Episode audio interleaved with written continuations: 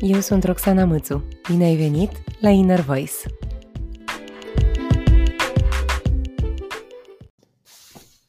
Călăul luă securea și tăie baretele pantofilor roșii, dar pantofii nu-i ieșire din picioare. Atunci, fetița, cu lacrimi în ochi, îl rugă să-i taie picioarele, căci viața ei nu mai avea niciun rost. Și călăul îi tăie picioarele. Iar pantofii cei roșii, cu picioare cu tot, se duseră învârtindu-se spre pădure, urcară un deal și dispărură apoi în spatele lui. Și uite așa copila a ajuns o biată infirmă, care trebuia să-și câștige acum existența slujind altora și niciodată, dar niciodată, nu și-a mai dorit să aibă pantofi roșii. De ce atât de dramatic? Adică, de ce atât de abrupt finalul povestioarei acesteia, care în esență este o povestioară, un basm, o istorisire, o pildă pentru copii. O aud de la bunici, de la părinți, de la educatori, de la uh, albătuși uh, copiii. De ce un final în care lucrurile se întâmplă atât de diferit de finalurile altor povești? De ce în alte povești copiii își găsesc drumul înspre casă, de ce în alte povești copiii uh, se transformă și capătă înțelepciunea, nu știu, adolescenților sau adulților și aici fetița rămâne um, infirmă? De ce aici fetița își pierde picioarele? De ce în această poveste a pantofilor roșii finalul e atât de abrupt? E o întrebare acest de ce, de ce, de ce, de ce mă urmărește de prima oară de când am auzit povestioarea, copilă fiind, Uh, iar atunci nici măcar nu am realizat că eu am um, refuzat finalul. În ce sens am refuzat finalul? Copil fiind, eu nu am reținut că ăsta este finalul. Am ajuns uh, adolescentă, adultă și apoi uh, uh, de o vârstă uh, serioasă, când am recitit povestea și m-am mirat și atunci, la fel cum mă mir și atunci și acum și probabil cum m-am mirat și când eram copil, că această fetiță rămâne fără picioare. E un final pe care eu aproape că îl um, refuz. Aproape că nu vreau să îl accept. Pentru mine e ca și cum e uh, imposibil ca eroina principală, eroul principal al unei povești, să nu fie puternic, să nu treacă peste uh, greutățile pe care povestea îi le pune în față. Viața îi le pune în față. Și cu toate astea, povestea pantofilor roșii este, uh, povestea în care finalul ne spune că uneori, într-un capitol cel puțin al vieții noastre, e posibil să rămânem infirmi. Pentru că nu mereu etapele de transformare se întâmplă în capitolul uh, în care și trăim procesul de transformare. Și asta pentru mine e tare greu de înțeles și de acceptat. Nu mai departe, de aseară, în întâlnirea de aseară de terapie, uh, i-am spus Corinei că nu concep să mă uit la Roxana de la 22 de ani și să spun despre ea că era slabă. Nu pot să concep, să concep acest gând uh, negativ, această etichetă negativă, această uh, asociere negativă a minții, uh, stand-alone, de una singură într-o uh, ședință de uh, MDR pe care uh, Corina uh, o pornea. M-a întrebat care, a fost, care este asocierea mea negativă cu uh, o etapă, o amintire a Roxanei de la 22 de ani și am spus că eu cea de acum mă văd ca fiind atunci slabă. Și apoi întrebarea corolară pe o scară de la 1 la X, cât de Uh, puternică mă percep, eu pe Roxana cea de atunci, am răspuns automat maxim de puternică. Pentru că nu e așa, Roxana cea de atunci a supraviețuit, a uh, trăit, a învățat ceva și a mers mai departe. Și e de neconceput pentru mine că un capitol al vieții s-ar fi închis cu mine fiind slabă. Și cu toate acestea, cu toate raționalizările, că nu e așa, că sunt aici, acum e bine și uite-mă cum sunt și uite-mă cum mă transform și uite-mă cum m-am transformat în timp de la 22 la 32, de la 32 la 37, de la 37 la 38 și așa mai departe. Uh, și asta înseamnă că sunt puternică. Cu toate aceste raționalizări prin care să-mi găsesc uh, pacea mentală și liniștea de suflet că eu sunt puternică, O poveste, precum Ferița cu pantofi roșii, îți scoate în față faptul că sunt etape din viață, sunt momente din procesul de transformare, când, cu toate asocierile negative pe care le avem noi pentru a fi slab, pentru că a fi slab vine la pachet și cu multe uh, asocieri negative din partea noastră, nu e doar un fapt. Pentru că a fi fost slab la un moment dat, a fi slab acum e doar o etapă și doar un fapt. Deci cu toate asocierile negative pe care le avem și oricât de greu ne-ar fi să înghițim această gălușcă, Fetița cu pantofi roșii este o poveste care ne arată că sunt etape în urma cărora rămânem infirmi. Și în urma cărora e nevoie să mergem undeva în uh, peșteri sau în munți sau la mare, pe o insulă și să ne lingem rănile și să învățăm, să trăim, să experimentăm ce e nevoie de învățat din povestea respectivă pentru a putea transforma viața mai departe așa cum este ea. Și pentru mine, povestea pantofilor roșii mai este despre ceva. Dar ia haideți să vedem povestea.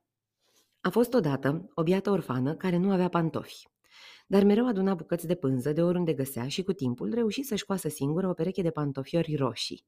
Erau cam grosolani cei drept, însă ei îi plăceau și apoi o făceau să se simtă bogată, deși în fiecare zi trebuia să umble până noaptea târziu prin păduri căutând ceva de mâncare.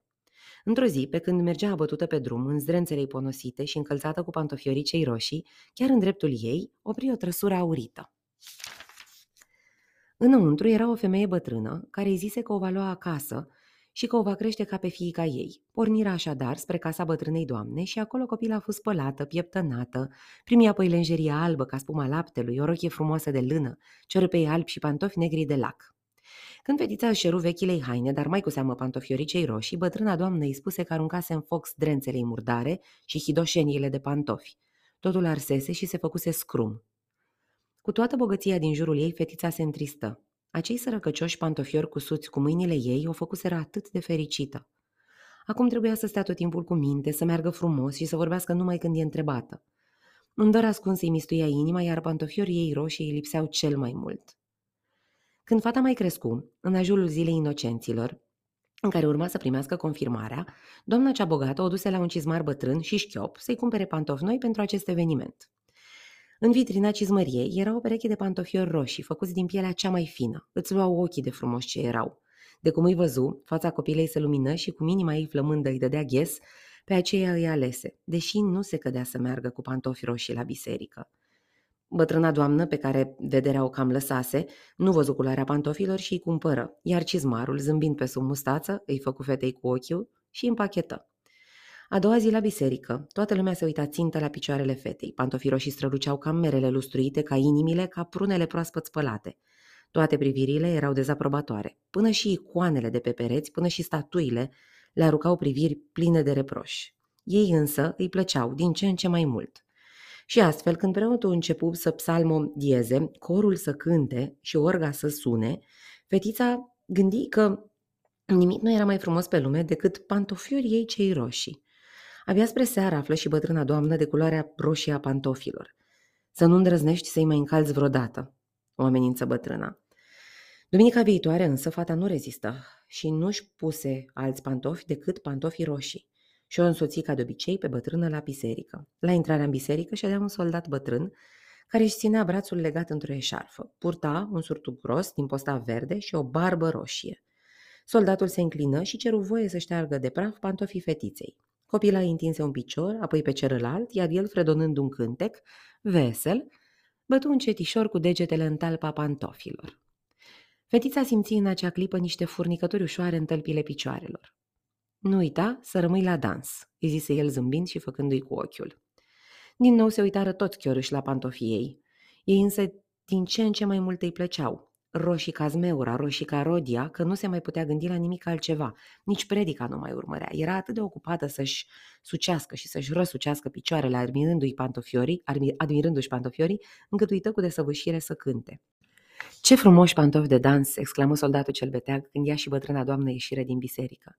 La acele vorbe fetița schiță pe loc câțiva pași de dans. De acum, picioarele ei prinseră a juca și nici gând să se mai oprească și fata trecut dănțuind peste răzoare de flori și dispăru în spatele bisericii. Trecu drumul în pași de vals și o luă peste câmp. Vizitiu bătrânei doamne sări iute de pe capră și fugi după fată. Puse în sfârșit mâna pe ea și o aduse înapoi în trăsură, dar picioarele fetei în pantofii cei roșii dănțuiau mai departe în aer, ca și cum ar fi fost încă pe pământ. Vizitiul și bătrâna doamnă trăgeau acum de pantofi încercând să-i scoată. Ce balamuc! În cele din urmă însă pantofii roșii fură scoși și picioarele fetei se liniștiră. Când ajunseră acasă, bătrâna doamnă zvârli nenorociții de pantofi tocmai sus, pe cel mai înalt raft al unui dulap și interzise fetei să se mai atingă de ei. Fetița însă nu se putea opri să nu-i privească, să nu-i dorească. Erau pentru ea cel mai frumos lucru de pe fața pământului. Nu trecu mult și bătrâna doamnă căzu bolnavă. Cum plecară doctorii, copila se strecură pe furiș în odaia unde erau păstrați pantofiorii cei roșii, se uită lung la ei acolo sus pe dulap și tot privindu-i, o dorință năvalnică puse stăpânire pe ea. Luă iute pantofiorii și gândindu-se că nu face niciun rău și îi puse în picioare. Dar numai ce încălță și iarăși o prinse pofta să danseze. Ieși pe ușă dansând, coborâ scările, apoi prinse a roti amețitor în ritm de vals. Era în curmea fericirii și nu-și dădu seama că a dat de necaz până în clipa când vrut să se învârtă spre stânga, iar pantofii o luară înspre dreapta. Vreau apoi să danseze în cerc, dar pantofii o duseră drept înainte. Și fiindcă pantofii acum o purtau pe fetiță în loc să fie invers, ei o duseră în stradă și apoi peste câmpuri mlăștinoase, spre pădurea întunecată. Acolo, rezemat de un copac, ședea nimeni altul decât soldatul cel beteag, cu barbă roșie. O, oh, strigă el, ce frumoși pantofi de dans! Speriată, copila a vrut să-i scoată, dar cu cât trăgea mai tare, cu atât o strângeau mai abitir pe picior.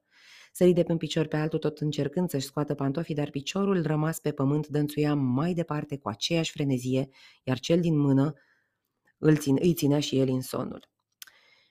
Și dansa și dansa, peste dealuri, peste văi, pe ploaie, pe arșiță, pe ninsoare, dansa ziua, dansa noaptea și era groaznic pentru ea, pentru că nu exista odihnă.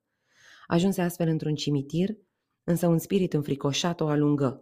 Ai să dansezi cu pantofii aia roșii?" îi strigă el, până ai să devii o fantomă, un spectru, până ți-o atârna pielea pe oase, până nu mai rămâne din tine nici măruntaiele care să danseze. Ai să mergi dintr-un loc într-altul, de la o poartă la alta, ai să bați de trei ori, iar când oamenii ți-or deschide văzându-te se vor teme să nu fie și ei loviți de aceeași năpastă. Dansați, pantofiori roșii, dansați! Mititica a vrut să ceară îndurare, dar până să mai spună ceva, pantofii o luară din loc, ducând-o în dansul cel nebun, prin bălării, peste râuri, prin hățișuri. Iar ea dansa și tot dansa. Într-un târziu ajunse din nou la fosta ei casă și văzu oamenii plângând. Bătrâna doamnă, care o adăpostise în casa ei, murise. Dar chiar și atunci, chiar și acolo, ea dansa și dansa, căci nu se putea opri. Înspăimântată și istovită, intră dansând în pădurea în care trăia călăul orașului. Simțind-o că se apropie securea călăului, începu să tremure. Te implor, îl rugă ea pe călăul când ajunse dânsând la poarta lui. Tai în pantofii și scapă-mă de soarta asta blestemată. Și de aici, știți, că securea taie întâi baretele pantofilor și apoi picioarele fetiței și ea rămâne în firmă și slujește altora. Dacă, în primul rând, povestea pantofilor roșii pentru mine este despre înțelegerea faptului că unele lecții sunt dramatice, în al doilea rând, povestea pantofilor roșii pentru mine este despre această capcană, această uh, irezistibilă uh, atracție față de obiecte fermecătoare, față de oameni fermecători, față de locuri fermecătoare, capcană în care uneori pic și picăm. Capcană care uh, ne atrage către oameni, obiecte, locuri, lucruri, uh, fermecătoare, dar otrăvitoare. Și de fiecare dată când uh, mă gândesc la capcana asta, simt uh, imediat legătura uh, pe care o are această atracție față de capcană cu exilul și cu foametea. În episodul trecut, în episodul uh, Rățuștii uh, celei urâte, am vorbit despre exilul pe care uneori îl trăiesc femei și bărbați deopotrivă atunci când nu se simt primiți, iubiți, acceptați, când nu au un trib al lor. E, exilul ăsta este secătuitor, este uh, storcător de energie și de viață. Să umbli prin exil prin lume, să umbli prin exil prin uh, propria ta viață, te stoarce. Uh, și să umbli în exil mai înseamnă că nu poți să trăiești viața ta cu totul, nu poți să uh, uh, creezi, să imaginezi, să visezi cu totul. Și asta duce la o foamete. Pincola este, se o numește chiar ambre de alma. O foamete a sufletului, o însetare, când tu ai vrea să faci, să creezi, să dai viață, să uh, visezi și cu toate astea exilul și foametea deopotrivă nu-ți dau spațiu, nu-ți dau pace, nu-ți dau posibilitatea să se întâmple asta. E și atunci, cum să nu vină la pachet uh, din istovirea asta, din obosirea asta, din uh, uh, stragălul ăsta, cum să nu vină la pachet uh, atracția irezistibilă față de o pereche de pantofi roșii dintr-o vitrină strălucitoare dintr-un oraș fantastic. Normal că vin la pachet astea toate. Așa că de fiecare dată când uh, mă gândesc la capcane, instant uh, văd forța uh, care împinge către aceste capcane, forță care vine din această uh, izolare, din această îndepărtare de noi, de mine, de uh, suflet și de dorințe în sine, de instinct, de ceea ce vrem.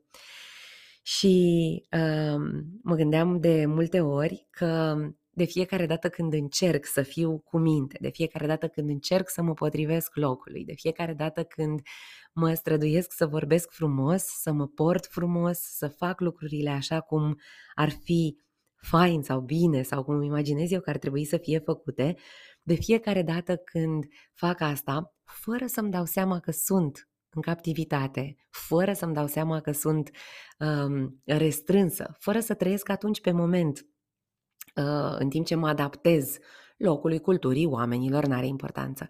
Fără să-mi dau seama că fac asta, încep să trăiesc o foame, uh, o uh, disperare care la un moment dat face poc. Nici măcar nu simt că o trăiesc, ci pur și simplu la un moment dat face foc și poc, dar nu foc uh, uh, dintre la uh, bun, sănătos, creator, ci mai degrabă foc dintre la mistuitor și foc și poc. Uh, ce credeți că se întâmplă? La o primă capcană suficient de mare și de puternică cât să mă atragă, mă duc în partea cealaltă. Și Uh, mă gândeam că povestea asta de uh, ambre de alma pe care Pincola este să o tot uh, menționează se întâmplă pentru că activitatea asta, încorsetarea asta, toată încercarea asta de a face lucrurile într-un anume fel, potrivit, m-am zis, cultural, mediului, oamenilor, etc., etc., potrivit oricui, dar numai mie nu, povestea asta îmi tocește în tot ce înseamnă perspicacitate și prudență. Îmi uh, tocește tot ce înseamnă instinct. Și atunci când capcana sare în fața ochiului, eu nu mai dau seama dacă este capcană, dacă e ceva otrăvitor și nepotrivit sau chiar e ceva sănătos și hrănitor. Și cum uh, vedeți voi, lumea se dezvoltă, societatea se dezvoltă, uh, viața, complexitatea relațiilor se dezvoltă, de multe ori lucrurile nu mai sunt atât de evidente. Nu e vorba de o barbă albastră foarte evidentă pe care ai învățat odată că uh, o consideră trăvitoare și nu mai pici în capcana unei barbe alba, bărbi albastre.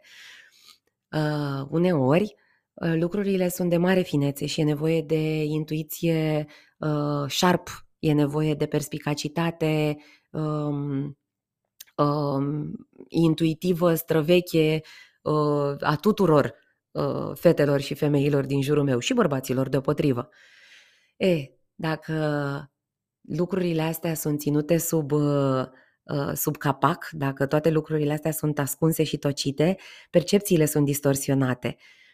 Și de fiecare dată mă gândesc că e atât de periculoasă privațiunea, că e atât de periculoasă această restrângere, tocmai pentru că în momentul în care apare o capcană, ca un resort, ca un arc, ca o catapultă, ea te trimite fix în partea cealaltă. Vă citesc un pasaj din uh, carte din Pincola Estes, apropo de povestea asta cu privațiunea. Și apoi vă zic un exemplu la care uh, mă tot gândesc săptămânile astea.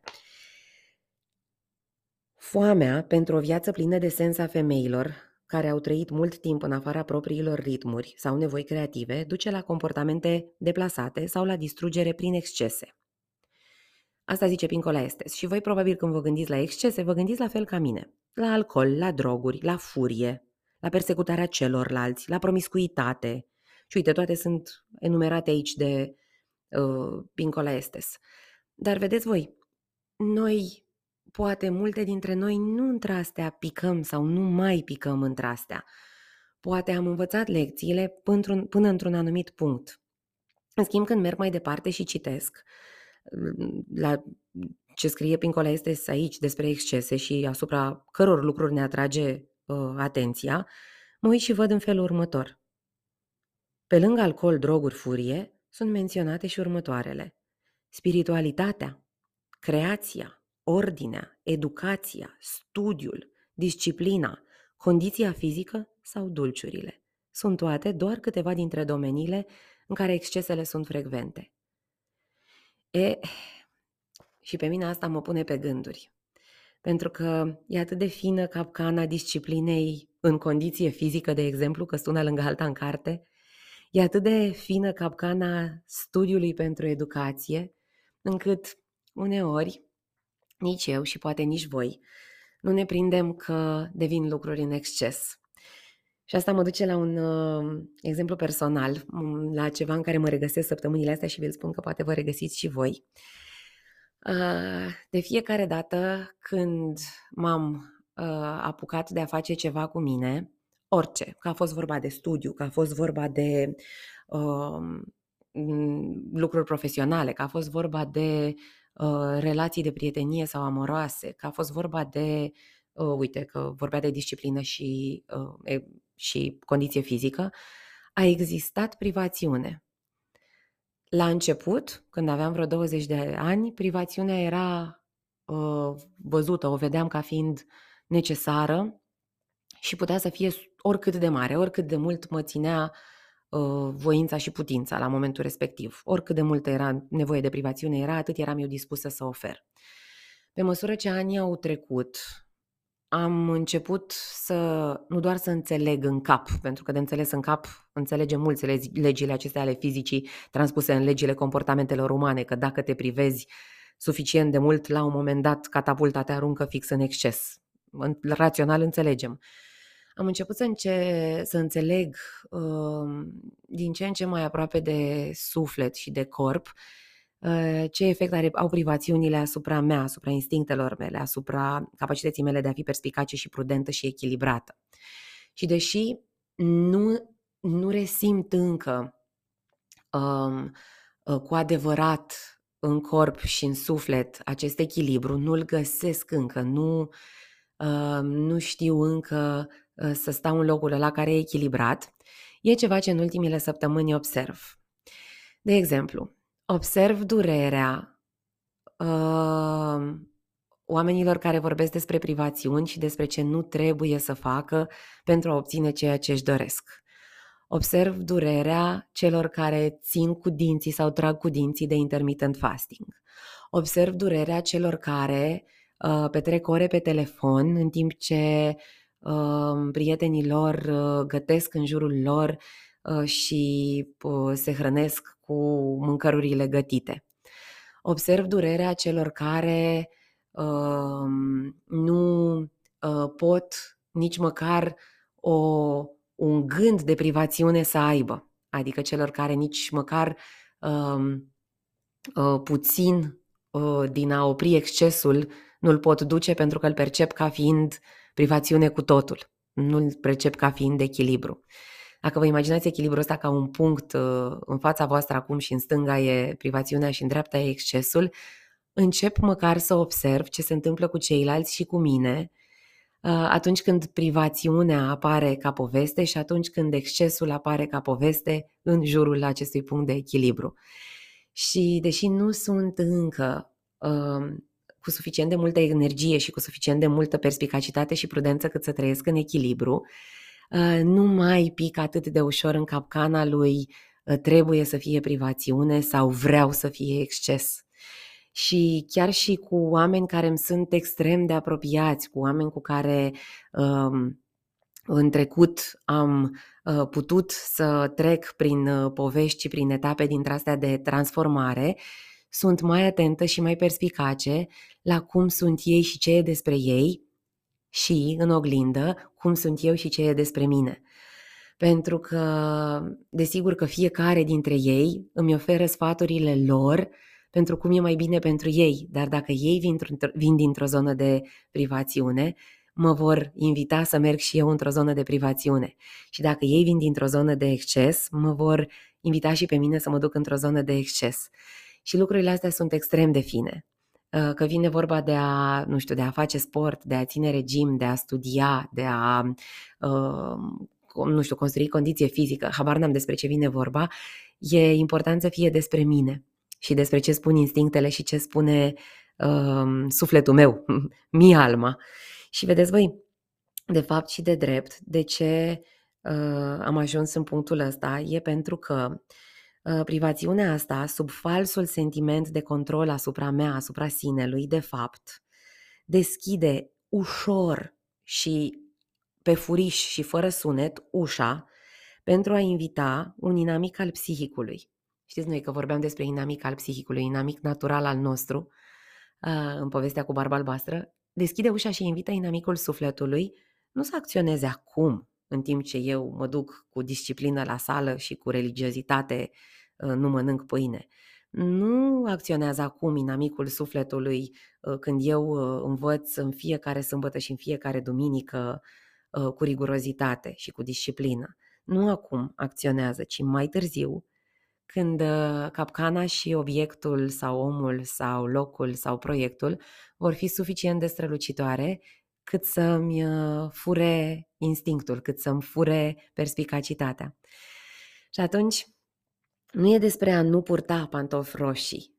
Mi-ar plăcea să închei spunând chestia asta clar, că nu e despre a nu purta pantofi roșii. Nu este despre a nu trăi frumusețe, nu este despre a nu trăi bucurie, despre a nu trăi plăcere. Nu este nici pe departe despre privațiune și nici despre exces. Este despre a purta pantofi roșii, despre a dansa în pantofi roșii, însă cusuți cu mâinile noastre.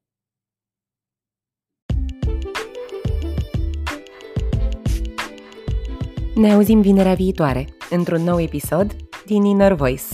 Până atunci, dai airtime vocii tale –